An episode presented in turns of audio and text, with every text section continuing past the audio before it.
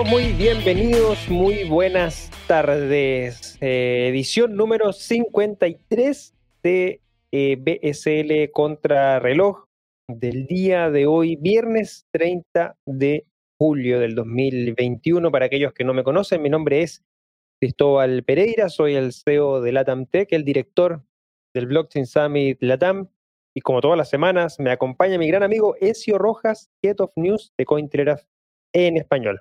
Amigo Ezio, ¿cómo ha estado esta semana? Bueno, Cristóbal, una semana donde vemos a un Bitcoin volver a los $40,000 no puede ser una mala semana, así que una semana por fin alcista, por fin ya se deja ese miedo en los mercados. Empezamos nuevamente a tener optimismo, empezamos nuevamente a ver positividad en los inversores, así que podemos catalogarla como una buena semana, no nos podemos quejar. Eso es muy cierto. Nadie, creo, me parece, los grupos que he estado en las conversaciones en las que he visto en Twitter, está con una mala cara. De hecho, varios cerrando una buena semana, sí, con un Bitcoin remontando. Vamos a estar analizando parte de eso también en la edición de hoy.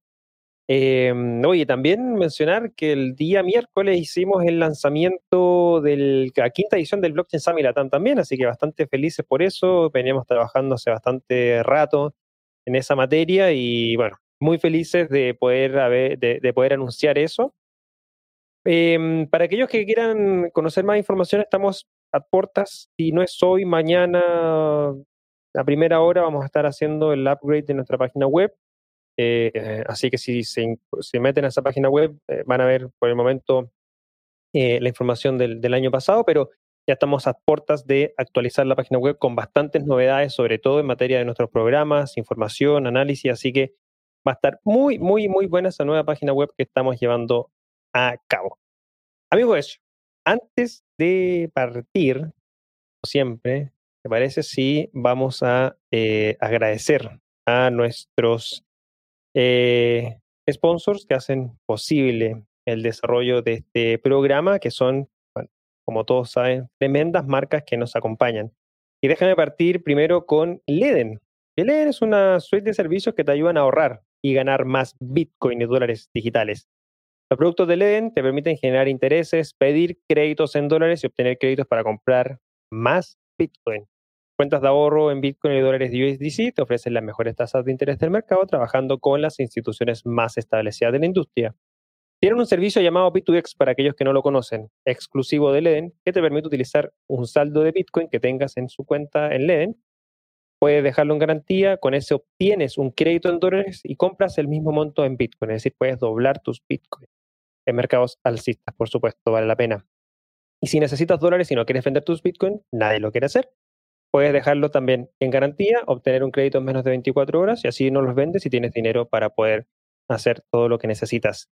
Es la única plataforma que tiene un servicio de prueba de reservas realizadas por un contador público que pueden ser verificadas por sus clientes. Si quieres ponerle alas a tus satoshis, aprende más en ledn.io y recuerda siempre revisar las tasas de interés vigentes, tanto para ahorros como para créditos, en su página web, que lo encuentras en la descripción de este programa. Bueno, Cristóbal, y también queremos aprovechar la oportunidad para agradecer a LocalCryptos. ¿Requieres cambiar Bitcoin por dólares, euros, pesos o bolívares? Bueno, puedes usar LocalCryptos, el mercado peer-to-peer más seguro que se encuentra disponible. LocalCryptos es una plataforma sin custodia. Esto quiere decir que no requieres dejar tus claves privadas en manos de nadie para poder cambiar tus Bitcoin. Con más de 100.000 usuarios y más de 40 formas de pago, LocalCryptos es el mejor lugar para comprar y vender Bitcoin. Te puedes registrar desde ya muy rápidamente en localcryptos.com o en el link que se encuentra en la descripción de este programa. Y continuamos con nuestros amigos de Bybit. Bybit es una plataforma de trading, una plataforma de intercambio de criptomonedas. Y además tiene servicios de minería, así como también soporte de APIs para clientes particulares y profesionales en todo el mundo. Es uno de los intercambios de criptomonedas de más rápido crecimiento, con más de 2 millones de usuarios registrados.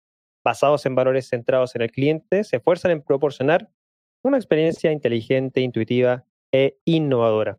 Se comprometen a crear un entorno de intercambio justo, transparente y eficiente y ofrece soporte al cliente en varios idiomas las 24 horas del día, los 7 días de la semana para brindarte asistencia de manera oportuna. Eso es algo que todos los traders necesitan. Los productos derivados que se ofrecen actualmente en la plataforma Bybit son contratos perpetuos inversos, contratos perpetuos de USDT y contratos de futuros inversos trimestrales de BTC-USD y ETH-USD. Además, cuentan con la integración con Simplex, que ya está disponible en Bybit, por lo que puedes comprar criptomonedas en Bybit directamente con tu moneda local. Para registrarte y crear tu cuenta, recuerda, puedes visitar la página web que se encuentra disponible en la descripción de este programa.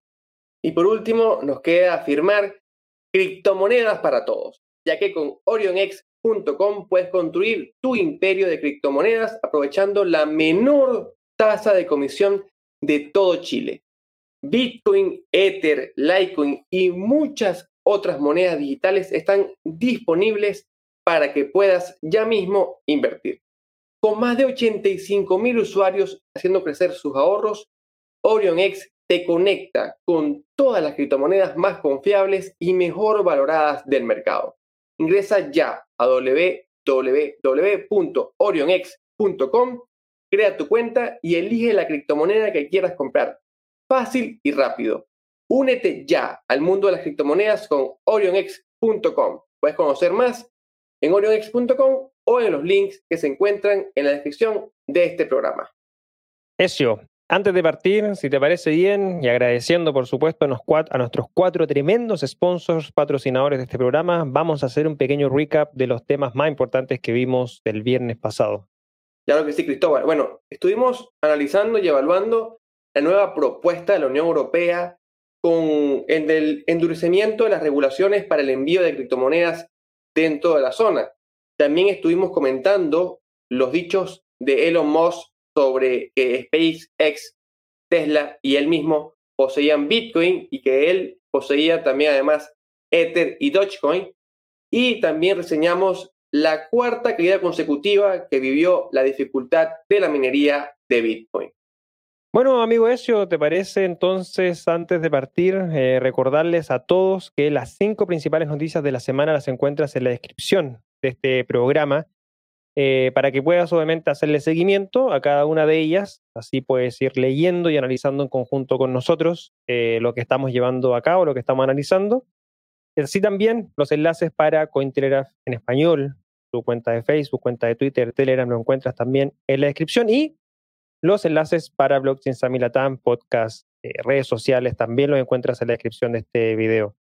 Además, recordarles que tenemos el podcast del Blockchain Summit Latam. Te invitamos a suscribirte, porque de esa manera puedes también escuchar este programa en diferido. Si es que en algún viernes no alcanzas a ver la versión en vivo, puedes también escucharlo en formato podcast. Y también escuchas los programas que tenemos semana a semana, junto con distintos invitados que voy teniendo para conversar sobre distintas materias. Esta semana conversamos con mi amigo Ezio Rojas, que está aquí al lado mío. Muy interesante la conversación que tuvimos.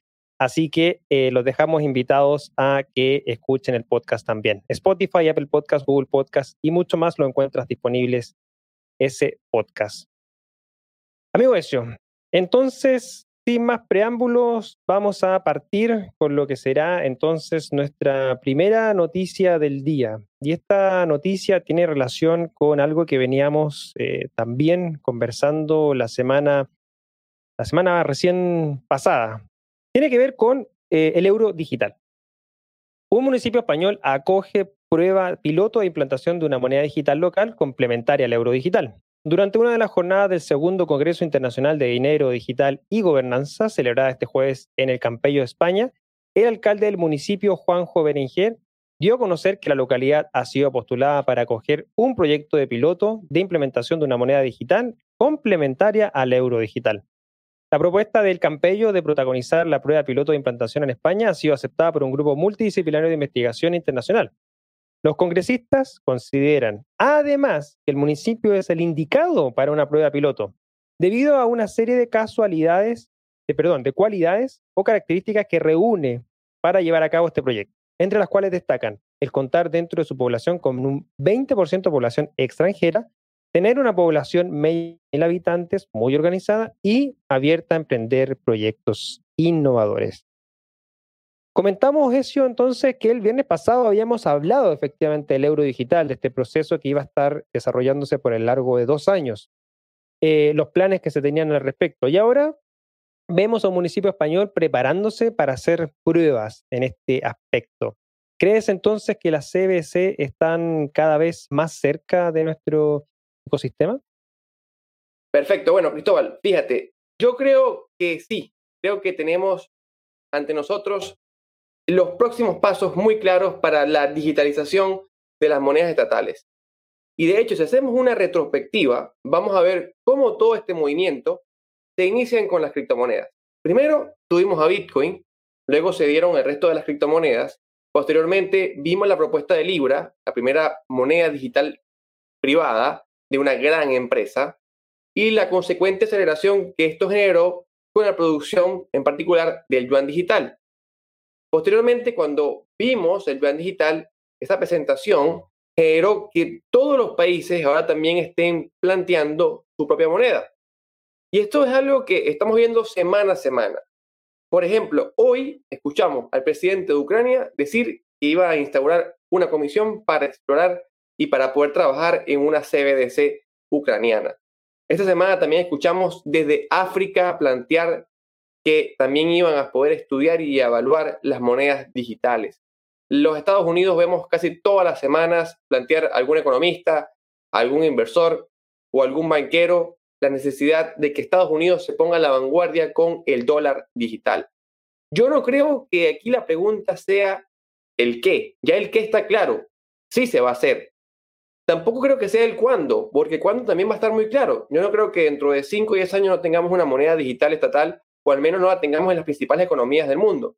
Yo creo que tenemos que preguntarnos es el cómo. ¿Cómo van a ser estas monedas digitales estatales? ¿Cómo se van a proteger los derechos de las personas en estos planteamientos financieros nuevos que van a aparecer? ¿Cómo se van a proteger su privacidad? ¿Cómo vamos a evitar los abusos de los estados, porque pueden que existan abusos para con las personas y los usuarios? Aquí es donde yo creo que vamos a tener muchos puntos y va a ser unos debates muy interesantes. Fíjate que uno de los puntos justamente por lo que sea, vamos a plantearlo así, se ha limitado el desarrollo de la CBDC en Estados Unidos es porque todavía hay algunas de las preocupaciones de la privacidad. Pero en otros países esto no es ni siquiera pensado. En Europa no han siquiera planteado el tema privacidad. En China, los propios ciudadanos dicen que ya ni les importa la privacidad, porque con tal, el Estado son ellos, creen que el Estado teniendo la información es mejor que lo tenga una empresa privada. Es decir, mucha información aquí, muchos temas que tenemos que debatir. Yo creo que el objetivo que tenemos que fijarnos ya no es si los Estados van o no van a tener CBDC, no es si los Estados lo van a hacer dentro de 3, 4, 5 años porque al final es inevitable, lo van a tener. Lo que tenemos que hacer aquí es el planteamiento de cómo se van a realizar, cómo se van a proteger los derechos de las personas en medio de esto. Y aquí es donde yo creo que tenemos que ponernos con más atención.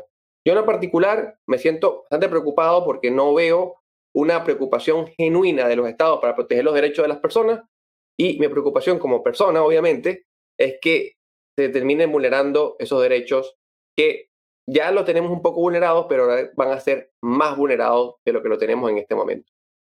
¿Cuál es tu percepción ante esto, Cristóbal? ¿Te emociona la CBDC? ¿Qué piensas sobre ello? Bueno, en rigor, lo que más me emociona es ver el desafío tecnológico que van a tener, porque obviamente eso siempre es algo interesante de analizar. Cómo se va a desarrollar, la tecnología que van a utilizar, cuán centralizadas son, cuánto de tecnología blockchain van a utilizar. No sé si todas estas CBDC en realidad utilizan los mismos conceptos que entendemos nosotros como tecnología blockchain, entonces eso está interesante de poder analizar.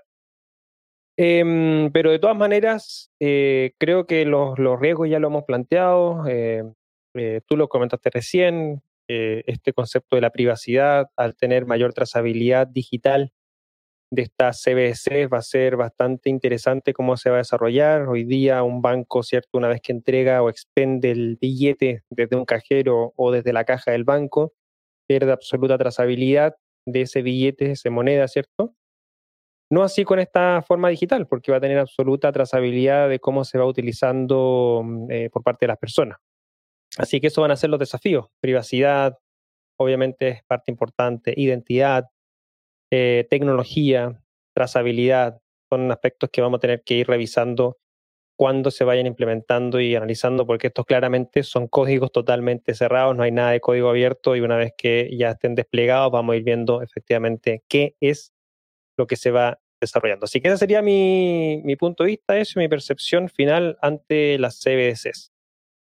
Bueno, Cristóbal, y justamente continuamos con algo enfocado también en la privacidad, porque vamos a hablar hoy de Monero.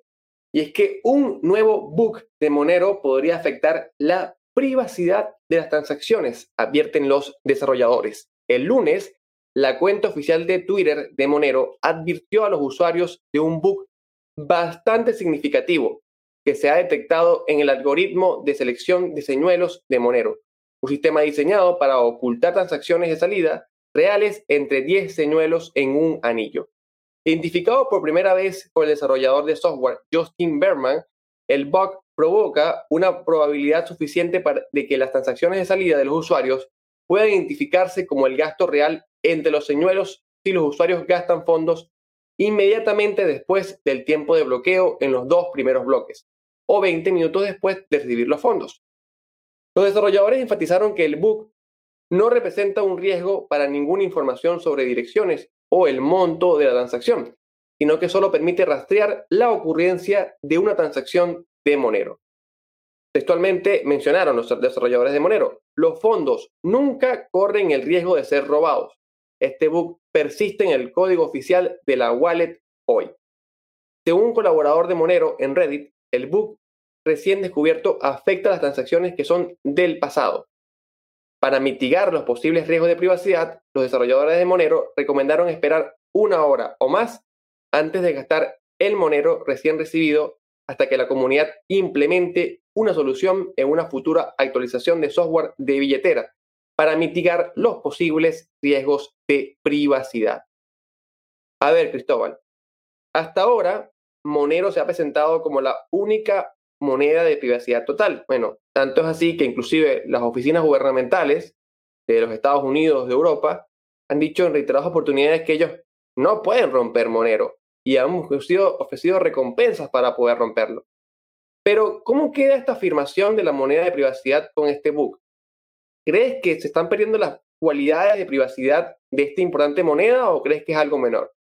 Bueno, de partida es la primera vez que tocamos Monero en análisis que podemos llevar a cabo. Y antes de ir a responder esa pregunta, hagamos un pequeño contexto de los aspectos fundamentales de Monero.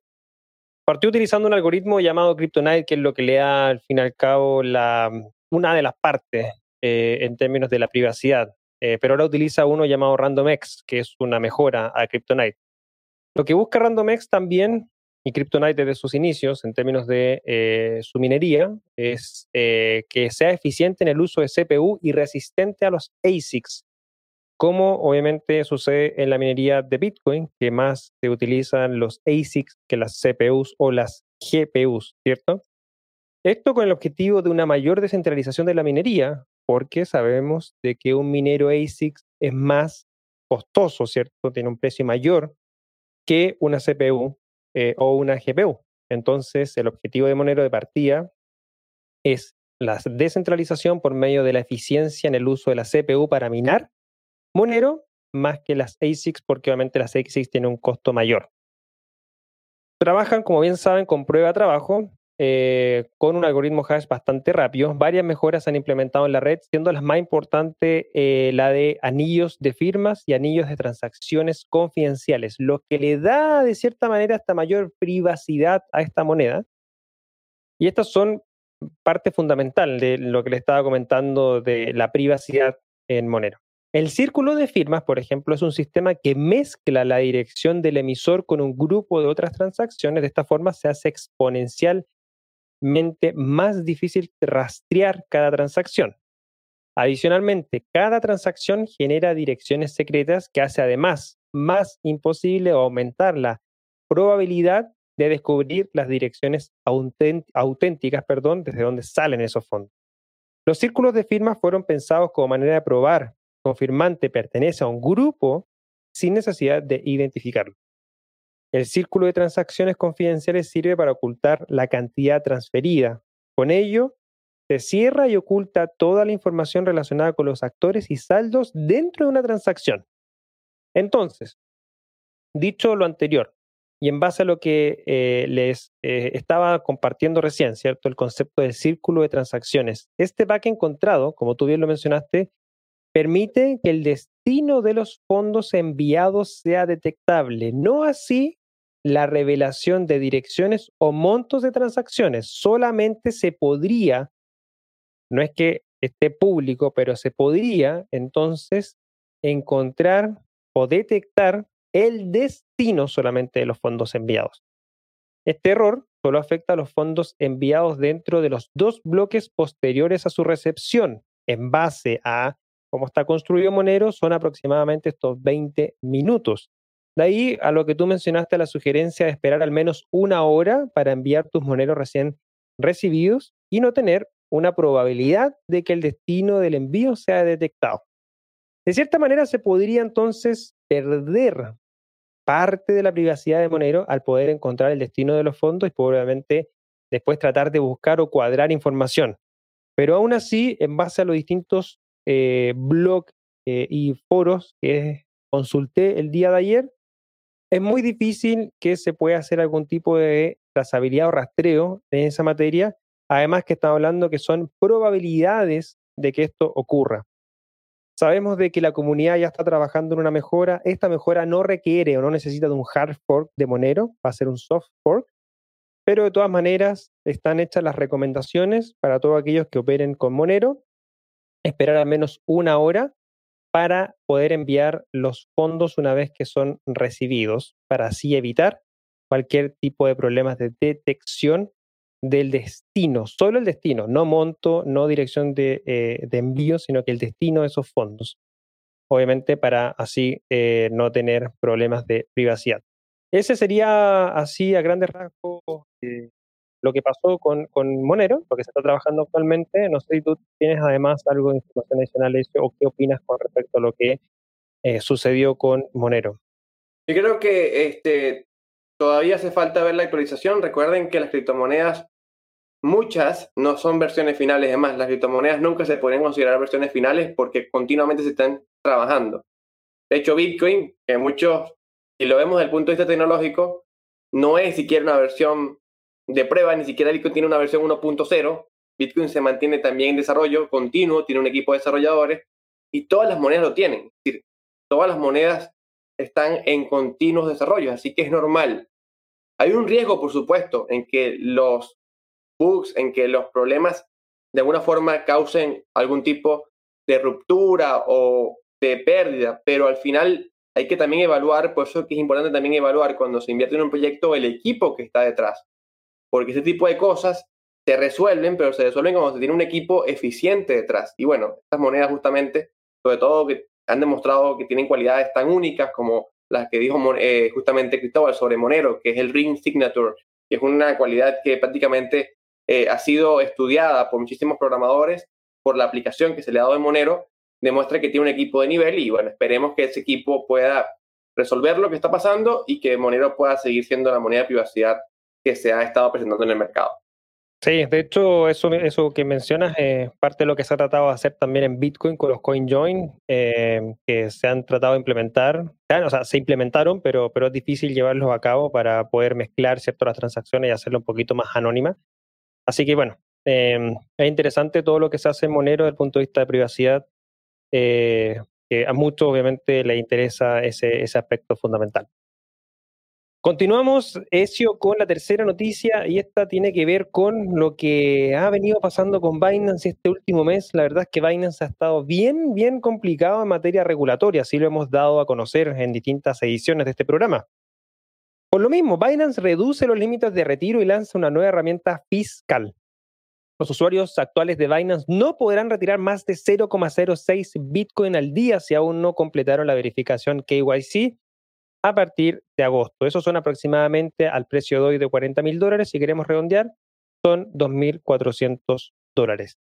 Binance, el exchange de criptomonedas más grande del mundo por volumen de trading, continúa sus esfuerzos por mantener un diálogo con los reguladores globales mediante la introducción de límites de retiro y un nuevo sistema de declaración de impuestos. El martes, la compañía anunció oficialmente una actualización importante de sus políticas KYC o de Conoce a tu cliente, lo que se reduce significativamente el monto máximo de retiro para los usuarios que no han completado la verificación de identidad completa. Según el anuncio de Binance, continuará aplicando nuevos límites de retiro para los usuarios existentes en etapas a partir del próximo 4 de agosto. El exchange espera la adopción total de las nuevas restricciones de retiro para el 23 de agosto. Además, Binance presentó su nueva herramienta de informes de impuestos este miércoles. El sistema de informes es una APY o AP, que le permite a los usuarios de Binance rastrear sus transacciones cripto, transferir el historial de transacciones a proveedores externos y obtener descripciones generales instantáneas de sus obligaciones fiscales locales. La noticia llega en medio de la adopción agresiva de Binance de nuevas restricciones comerciales en un aparente esfuerzo por responder a la actual represión regulatoria global en el exchange. La plataforma de trading de futuros de Binance también ha comenzado a reducir las posiciones de apalancamiento máximo de 125x a, no sé si llamarle solo 20x. Recientemente, Ezio, vimos también que Binance anunció la limitación del apalancamiento, como lo acabo de decir, ¿cierto? Vemos limitaciones desde el punto de vista de los retiros, vemos que esto no es solamente algo que lo que se anunció estos días, sino que, como lo mencioné en la nota, hasta el 23 de agosto van a seguir ciertas limitaciones de cara a toda la presión regulatoria que se está viendo por el lado de Binance en distintos países del mundo. ¿Por qué crees que Binance está haciendo todas estas limitaciones, implementando todos estos aspectos que no nos tenía acostumbrado Binance? Bueno, Cristóbal, yo creo que esto es el costo de ser muy grande y de ser la primera lanza en la industria cripto. Binance, creo yo, que está entendiendo que si quiere seguir creciendo más dentro del mundo financiero, ya no solamente en el mundo cripto, sino en el mundo financiero, tienen que empezar a seguir normas y ponerse a derecho, lo que implica que tiene que dejar de hacer muchas de las cosas que hace hoy en día y hacer otras que no hacía. Y yo lo que veo a nivel personal es que el compromiso del exchange a nivel global con el cumplimiento normativo es total. Y de hecho, es tan alto que inclusive vimos a Champeng Zhao hablar esta semana que él estaba dispuesto, óiganse bien, dispuesto a dejar su puesto de CEO para dejárselo a alguien que sea un conocedor o experto en materia de cumplimiento. Ello, por supuesto, para que el exchange cumpla con toda la carga regulatoria que se impone sobre un portal o una industria como la que está construyendo Binance. Ahora, mucha gente se ha preguntado, ¿cómo afectará esto al mercado? ¿Esto implica que el Bitcoin se va a caer? ¿El Bitcoin va a ser regulado? Mira, yo creo que hay muchos que hacen referencia a Mt. Gox con Binance, pero la verdad es que yo no creo que sea así, porque yo creo que cuando pasó la de Mt. Gox prácticamente era el único grande. Y hoy en día Binance no es el único grande. Sí, Binance va a tener que regularse, pero van a quedar otros portales que están más regulados, más flexibles, menos flexibles, pero que dan posibilidad de que los usuarios vayan a otros espacios. Wobby, Kraken, OKX, Bybit, Gemini, Coinbase, Kraken. Es decir, tienen posibilidad de ir a otros exchange, a otros mercados, para también utilizarlo, que también son mercados, también son exchange grandes que también están regulados de una forma u otra. Sí, pero por lo menos pasan ese temporal que está viviendo Binance por la regulación a lugares más seguros donde hay menos riesgo de bloqueos totales. Entonces yo creo que ciertamente hay unas preocupaciones, porque yo las he escuchado, las he podido ver de los usuarios, de que van a regular Binance, van a cerrar Binance, pero no ha afectado al mercado porque creo que tenemos otras opciones para ello. Y además, por último, yo creo que si empezamos a ver, no solamente a Binance, si empezamos a ver un reforzamiento en la regulación a los exchanges centralizados, como también dijimos en ediciones pasadas, esto puede ser el gran boom para el ecosistema DeFi, para el ecosistema de los DEX, en el corto o mediano plazo. Y es lo que también muchos dentro de la comunidad cripto están esperanzados, afirmando de que todo bloqueo a un exchange centralizado va a implicar una apertura para los DEX y para DeFi. Así que también eso también lo podríamos evaluar, lo podríamos analizar, porque creo que es algo que hay que tener en consideración, es algo que hay que tener en cuenta. Y en lo personal, creo que sí vamos a ver un escenario de reforzamiento a los exchanges globales, vamos a ver un escenario de reforzamiento también en el tema tributario, que va a afectar a los usuarios que tienen o manejan muchos fondos centralizados en las jurisdicciones que van a aplicar este tipo de reforzamiento, y esto va todavía a empujar más a los DEX y hacia el movimiento on-chain o el movimiento de la blockchain. Es decir, vamos a empezar a ver realmente el potencial que tiene la blockchain, que tienen las criptomonedas, cuando empecemos a ver todo justamente esta regulación que parece ser estricta y en algunos, y según la opinión de algunos, confiscatorias o limitantes o agravantes para los usuarios. ¿Cuál es tu opinión, Cristóbal? ¿Qué crees que va a poder pasar de aquí en adelante para Binance? ¿Qué le deparas al futuro exchange global? De partida, como aquí mencionaron en los comentarios, ese puesto para ti, Ezio, dijeron. CEO de Binance, Ezio Rojas. No, pero a ver, creo que esto va a ser algo que va a afectar a muchos usuarios. Recordemos, Binance tiene más de 100 millones de usuarios en el mundo. Muchos usuarios, sobre todo en la región latinoamericana, donde existen no regulaciones, pero sí las oficinas fiscales de cada uno de los países que solicita información de operaciones de compra-venta de criptomonedas para obviamente pagar impuestos. Eso va a ser algo bastante interesante lo que va a pasar. En Chile específicamente, hay una normativa del Servicio de Impuestos Internos de Chile que te obliga a ti como usuario, comprador o vendedor de criptomonedas, a declarar esos movimientos anualmente para pagar el mayor valor o el impuesto que representa el mayor valor, ¿cierto?, entre las compras y las ventas en impuesto a la renta. Los 4 exchanges de criptomonedas que existen en Chile, o domiciliados en Chile, Buda, OrionX, CryptoMarket y Satoshi Tango, entregan información anualmente al Servicio de Impuestos Internos, y con eso el Servicio de Impuestos Internos detecta que un RUT o una CDI o un DNI tiene operaciones con criptomonedas, y por ende te dice a ti en tu declaración anual de impuestos: sabemos que operaste con criptomonedas y que por favor entréganos la información. Binance actualmente no entrega esa información porque no está domiciliado en Chile.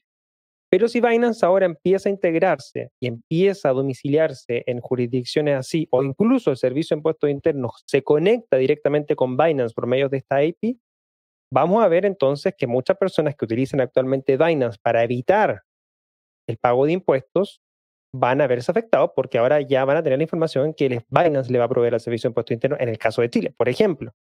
Entonces es algo que hay que tener bastante consideración al momento de seguir operando con Binance para ver qué es lo que va terminando en materia regulatoria, o no solamente en materia regulatoria, sino que también en el manejo o en el pago de impuestos correspondientes de las criptomonedas que tú estés operando con ellas. Así que mucho ojo con eso, mucho ojo con lo que vaya a darse. De hecho, ya el Servicio de Impuestos Internos tiene a Binance dentro de su lista de proveedores de servicios digitales, una lista que maneja el Servicio de Impuestos Internos para todos aquellos, son todas las empresas que, entre comillas, proveen servicios de Internet. Dentro de esta lista está empresas como Facebook, como Twitter, como MailChimp y todos los tipos de servicios que se pueden ofrecer por Internet. Entonces ya el Servicio de Impuestos Internos de Chile lo tiene detectado. Ahora veremos si es que va a hacer algo el Servicio de Impuestos Internos para solicitarle a Binance quizá información de sus usuarios de Chile, y ahí creo que va a ser bastante compleja esa situación. Así que ojo y atentos con eso. Amigos, eso, hemos llegado a la mitad de nuestro programa. Las hemos analizado 3 noticias de las 5 que tenemos en análisis durante esta edición. Edición número 53 de BSL Contrarreloj, viernes 30 de julio, cerrando el 7º mes del año 2021.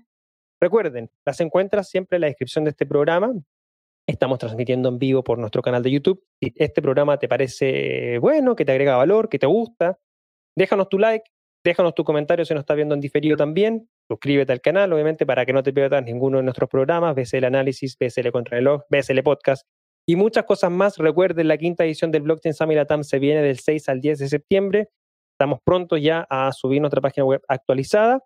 para que puedas tener toda la información ahí, suscribirte, registrarte y participar de el evento más importante de blockchain y criptoactivos de Latinoamérica. Tenemos una agenda bastante interesante. Antes de continuar, queremos agradecer a los sponsors o patrocinadores que hacen posible el desarrollo de este programa, y queremos solamente decir que Ledn, recuerden, es una suite de servicios que te ayudan a ahorrar y ganar más Bitcoin y dólares digitales.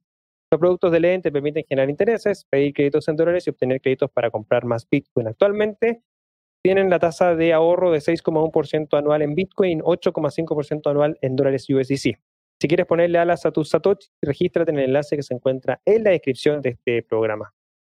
Y si requieres cambiar Bitcoin por dólares, por peso, por bolívares, por soles o por euros, bueno, si tienes unos euros, bueno, puedes usar LocalCryptos, que es el mercado peer-to-peer más seguro de todo el mercado. Con más de 100.000 usuarios y más de 40 formas de pago, tienes en LocalCryptos el mejor lugar para comprar y vender Bitcoin. Te puedes registrar desde ya, muy rápido, en el enlace que se encuentra en la descripción de este programa.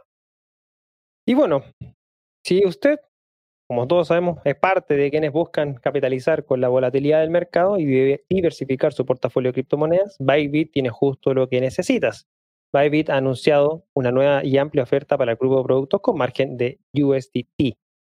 Ya se encuentran disponibles 6 nuevos pares para comerciar en Bybit contra USDT, PNB, Sol, Matic, ETC, Phil, EOS y otros más. Diversifica tu portafolio y estrategias de inversión hoy mismo con tu par preferido. Regístrate ya en Bybit siguiendo el enlace que se encuentra en la descripción de este programa.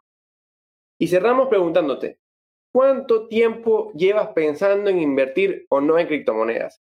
Si estabas esperando una señal del destino, bueno, la tienes aquí. Con OrionX puedes transformar tus pesos chilenos en Bitcoin, Ether u otra de las 15 opciones de criptomonedas que se tienen especialmente para ti. Puedes tener criptomonedas para todos ya mismo en www.orionx.com. Y bueno, mi amigo Ezio, hemos llegado ya entonces a la segunda parte de nuestro programa y entonces continuamos con las noticias para analizar. Bueno, Cristóbal, continuamos con la noticia que yo creo que ha alegrado a todos, bueno, no a todos, porque hay unos que los liquidaron, pero han alegrado a los que tenían Bitcoin. Y es que Bitcoin alcanzó los $40,000 esta semana después de 6 semanas sin haberlo hecho. Bitcoin tocó el nivel de los $40,370 el 26 de julio, que un día, o lo vio como un día sólido de ganancias luego de un regreso importante en los precios. El precio de Bitcoin registró el 26 de julio una ganancia diaria de casi el 20%. Datos de Cointelegraph Markets Pro y TradingView mostraron que el par BTC dólar tocaba los $40,000 antes de consolidarse cerca de ese nivel el lunes por la tarde. El par se había aferrado a las ganancias previas de la noche anterior a lo largo del día, rondando los $38,000, antes de que se apoderara de otro aumento después de la apertura de Wall Street el día lunes y por supuesto llegar y romper los $40,000. A ver, Cristóbal, está volviendo la emoción, está volviendo la alegría, está volviendo esa euforia, está volviendo el FOMO, pero pregunto, ¿está volviendo la tendencia alcista para el criptomercado? Bueno, amigo mío, para todos aquellos que nos están escuchando, hay que siempre ser cautos en esta materia. Y como siempre, el disclaimer nunca está de más. La información que compartimos en materia de precios es meramente informativa, no es en ningún caso algún tipo de sugerencia de inversión. Recuerden hacer su propia investigación. Dicho eso, lo segundo.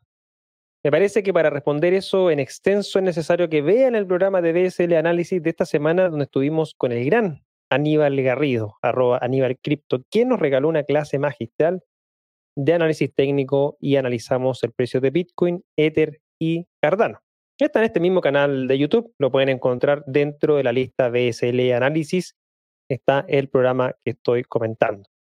En resumen, nos comentó que en los últimos días se ha visto un agotamiento representado en el volumen o interés, como lo señala Aníbal, en el precio de Bitcoin, al llegar a una barrera psicológica de los $40,000. el criptomercado tuvo una subida no menor, 40% en una semana, eso, 40% en una semana. Llegamos entonces a un nivel de capitalización cercano al 1,5 trillones de dólares hace un par de días atrás.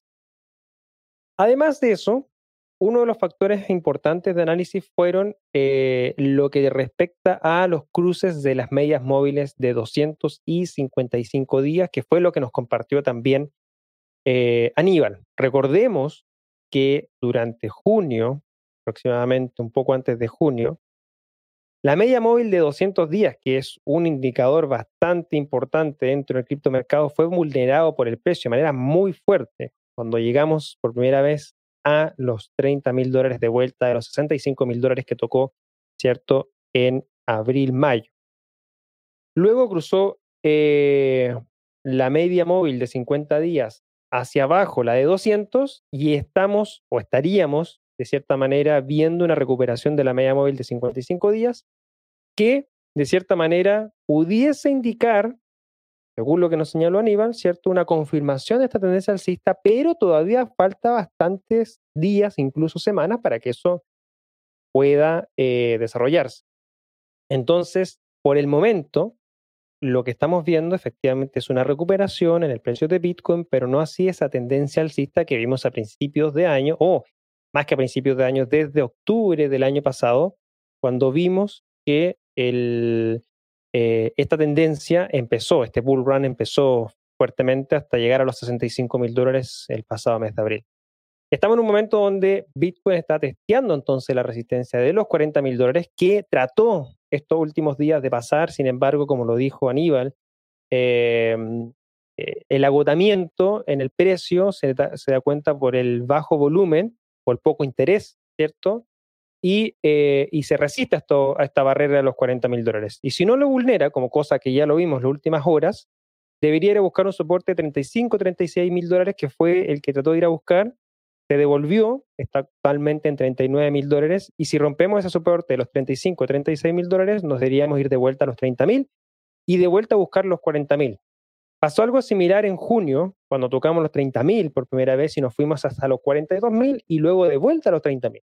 Me parece que este canal lateral de entre los $30,000 a los $40,000 debiese mantenerse quizás, a menos de que tengamos alguna noticia interesante, importante del mercado que, de cierta manera, como lo fue el impulso de este rumor de Amazon que conversamos con Ezio en el backstage del programa, que fue lo que al fin y al cabo impulsó la recuperación del precio de Bitcoin. Y aún así, que Amazon haya negado ese rumor, el precio de Bitcoin siguió subiendo, no se vio afectado. Entonces creo que está acumulándose la fuerza en el precio de Bitcoin, y apenas salga alguna noticia interesante, una nueva empresa, algún tipo de regulación o algo que afecte positivamente, obvio, al precio de Bitcoin, vamos a ir viendo cómo esto debiese ir retornando hacia el alza. Por el momento, creo que es prudente decir que estamos en esta barrera psicológica de los $40,000 con un soporte en los $35,000 y luego los $30,000, que es el canal lateral que debería estar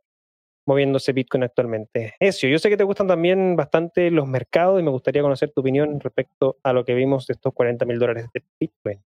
Bueno, estos $40,000 son bien curiosos porque se forman en base a una noticia que ya la vamos a estar analizando, la vamos a analizar con profundidad, pero también se empiezan a formar con datos on-chain muy interesantes. Por ejemplo, el 28 se reporta la salida de 60,000 unidades de BTC de los exchanges y mucha gente se impresionó y expresó, bueno, esto es la muestra real de que estamos viendo a los institucionales comprar con fuerza.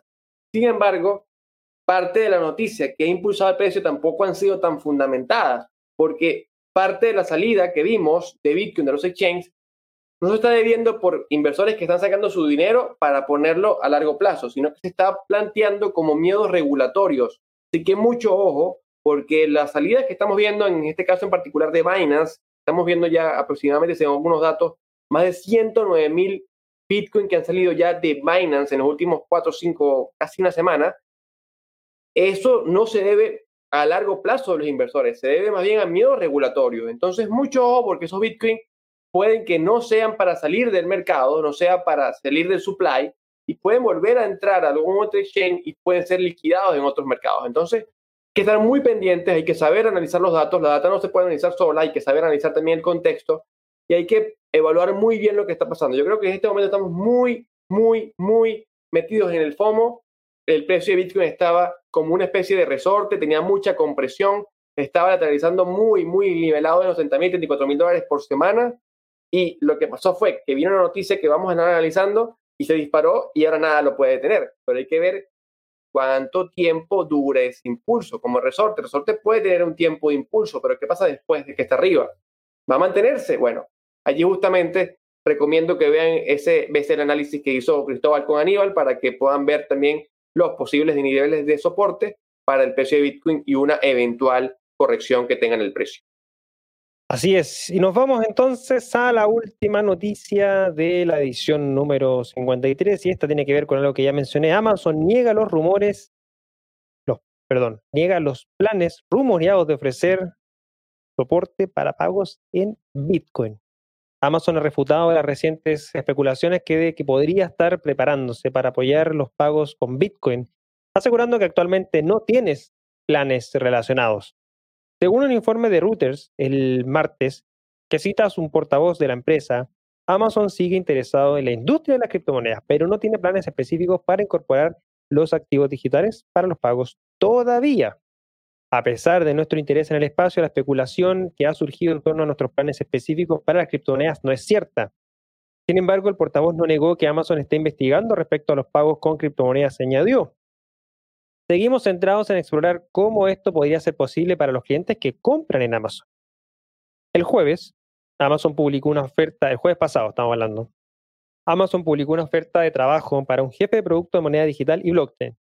4 días más tarde, el periódico londinense City AM publicó un artículo citando a una persona con información privilegiada que afirmaba que Amazon definitivamente estaba preparando el apoyo a los pagos con Bitcoin y el lanzamiento de un token nativo, lo que encendió esta frenética expectación por los supuestos planes relacionados con criptomonedas de Amazon.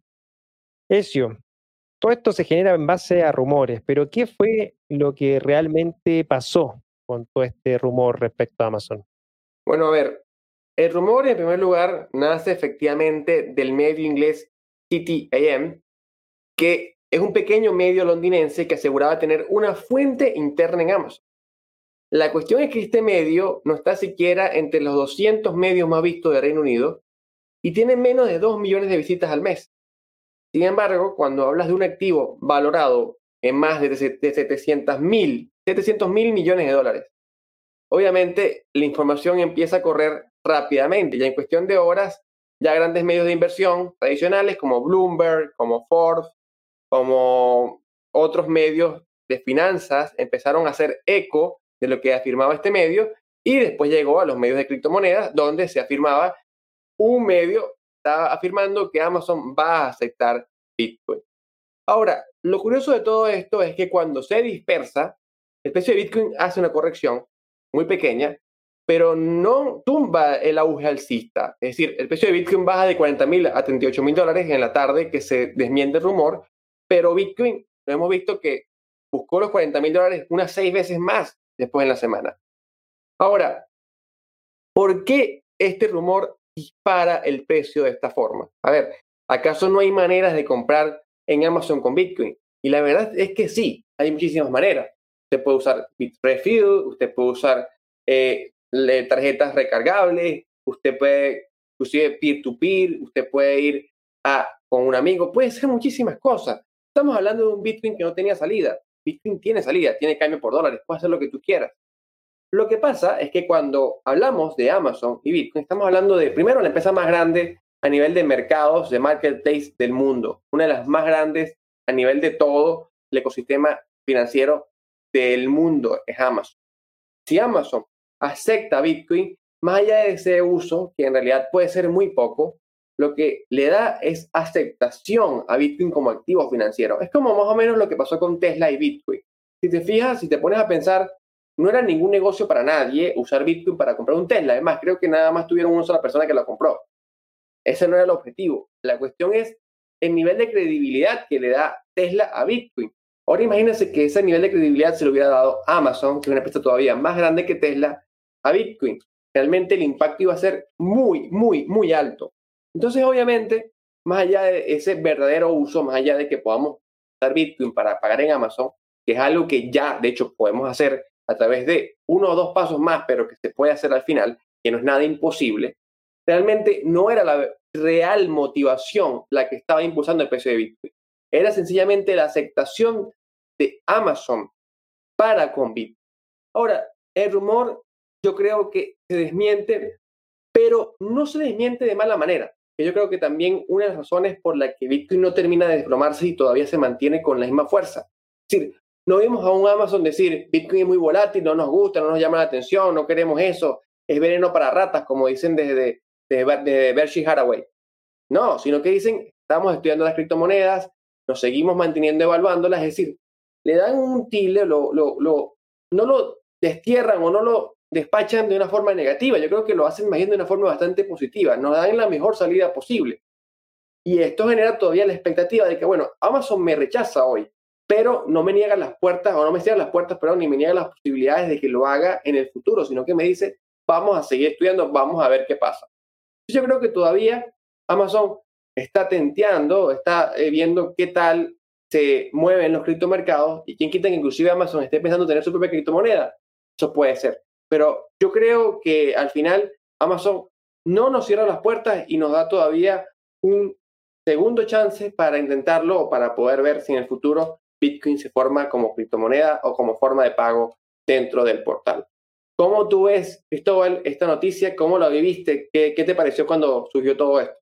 Bueno, de partida le sentí cierto grado de quizás de confianza, porque bueno, con Amazon publicando esta oferta de este jefe de criptomonedas y blockchain, y después esta posible integración de pagos con Bitcoin, pudo ser creíble en base a esa noticia. Fue rápidamente desmentida, pero me parece que eso da cuenta de que este gigante sí o sí va a entrar al ecosistema. Si entra este gigante, lo más probable es que entre un Google, entre un Apple, entre un Facebook y todo el resto de las grandes empresas de Internet, llamémoslo así, al ecosistema cripto. Así que solamente para cerrar, creo que esto es parte de los argumentos, fundamentos. Me da cuenta de que hoy día Bitcoin, criptomonedas y blockchain se va a estar adoptando sí o sí por medio de las principales compañías del mundo. Así que atentos con eso, siempre obviamente de manera segura, analizando la información. Creo que esto da cuenta también de que muchos rumores siempre van a salir, hay que tratar de buscar las fuentes originales y no dejarse llevar por los rumores, porque obviamente pueden verse afectados, como muchos, liquidados el día lunes con bastante dinero. Así que ese sería mi comentario final, Ezio. Y que hemos llegado entonces también al final de esta edición número 53 del viernes 30 de julio. ¿Qué te han parecido las noticias de esta semana, Ezio? Bueno, Cristóbal, una semana interesante, no te lo voy a decir, no te lo voy a negar, no te voy a decir que no. Yo creo que me parece que el tema de Amazon marcó la agenda desde el inicio de la semana. Nos llevó y nos mantuvo en un Bitcoin alcista, generó nueva positividad dentro del ambiente, inyectó sangre fresca, se podría decir. Así que yo creo que fue una semana interesante, una semana muy buena, y que nos vamos a mantener además expectantes si Bitcoin mantiene estos niveles, estos soportes, y además, ¿por qué no?, va a unos números más altos de aquí en adelante. Recuerden que, bueno, ya viene agosto, en agosto estamos a la expectativa de Ethereum con la EIP 1559, así que por allí vienen cosas interesantes y nos vamos a mantener, por supuesto, en las próximas ediciones de Este Le Contrarreloj, analizando y evaluando todo esto.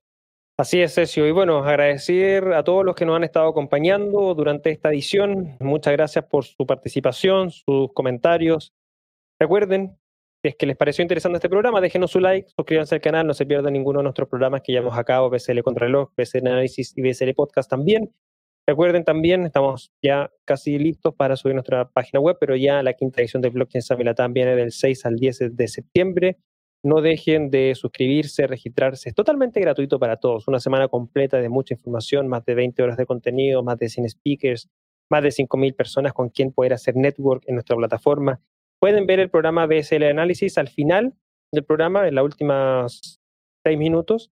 pueden encontrar cómo registrarse, cómo utilizar la plataforma, pero de todas maneras síganos en nuestras redes sociales, Blog Summit LA en Twitter, Blockchain Summit Latam, Facebook e Instagram, pero sobre todo únanse a nuestra comunidad en Telegram, BSL Comunidad, donde ahí le podemos dar toda la información respecto al evento y así se registren desde ya de manera gratuita y bueno, y así de esa manera no se lo pueden perder. Amigo Ezio, muchas gracias como siempre también por habernos acompañado. Te dejo para la despedida y también cuéntanos qué vamos a tener hoy día, los viernes criptográficos. No, bueno, Cristóbal, agradecerte por la oportunidad de estar aquí contigo y agradecer a cada uno de los miembros de la audiencia que nos está acompañando en esta nueva edición de BCL Contrarreloj. Y hoy vamos a estar hablando en el viernes criptográfico del análisis fundamental. ¿Qué implica? ¿Dónde conseguir información? ¿Cómo nos mantenemos informados sobre el tema cripto? ¿Cómo vemos la información sin sesgo? Todo eso lo vamos a estar explorando hoy junto con dos reconocidos analistas fundamentales y junto a Aníbal Garrido, Aníbal Cripto. Si quieren tener más información, bueno, lo pueden tener en mi cuenta de Twitter, @EzioRed. Por allí tenemos el horario de la actividad, el link y todo lo que ustedes quieran para poder participar hoy en el Viernes Criptográfico. Muchas gracias a todos, que tengan un feliz fin de semana. Nos estamos viendo entonces el próximo viernes en una nueva edición de BSL Contrarreloj. Chao, Ezio. Chao, chao. Chao.